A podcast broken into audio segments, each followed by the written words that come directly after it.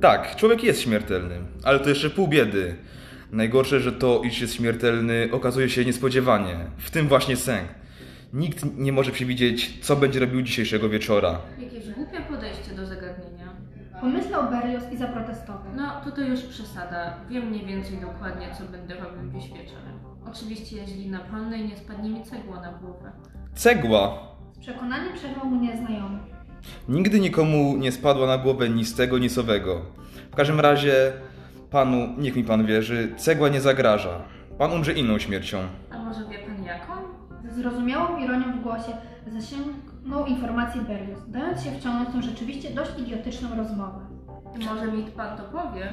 Chętnie. Przystał na to nieznajomy. Zmierzył Berlioza spojrzeniem, jakby zamierzał uszyć mu garnitur. Wymruczał przez zęby coś w rodzaju.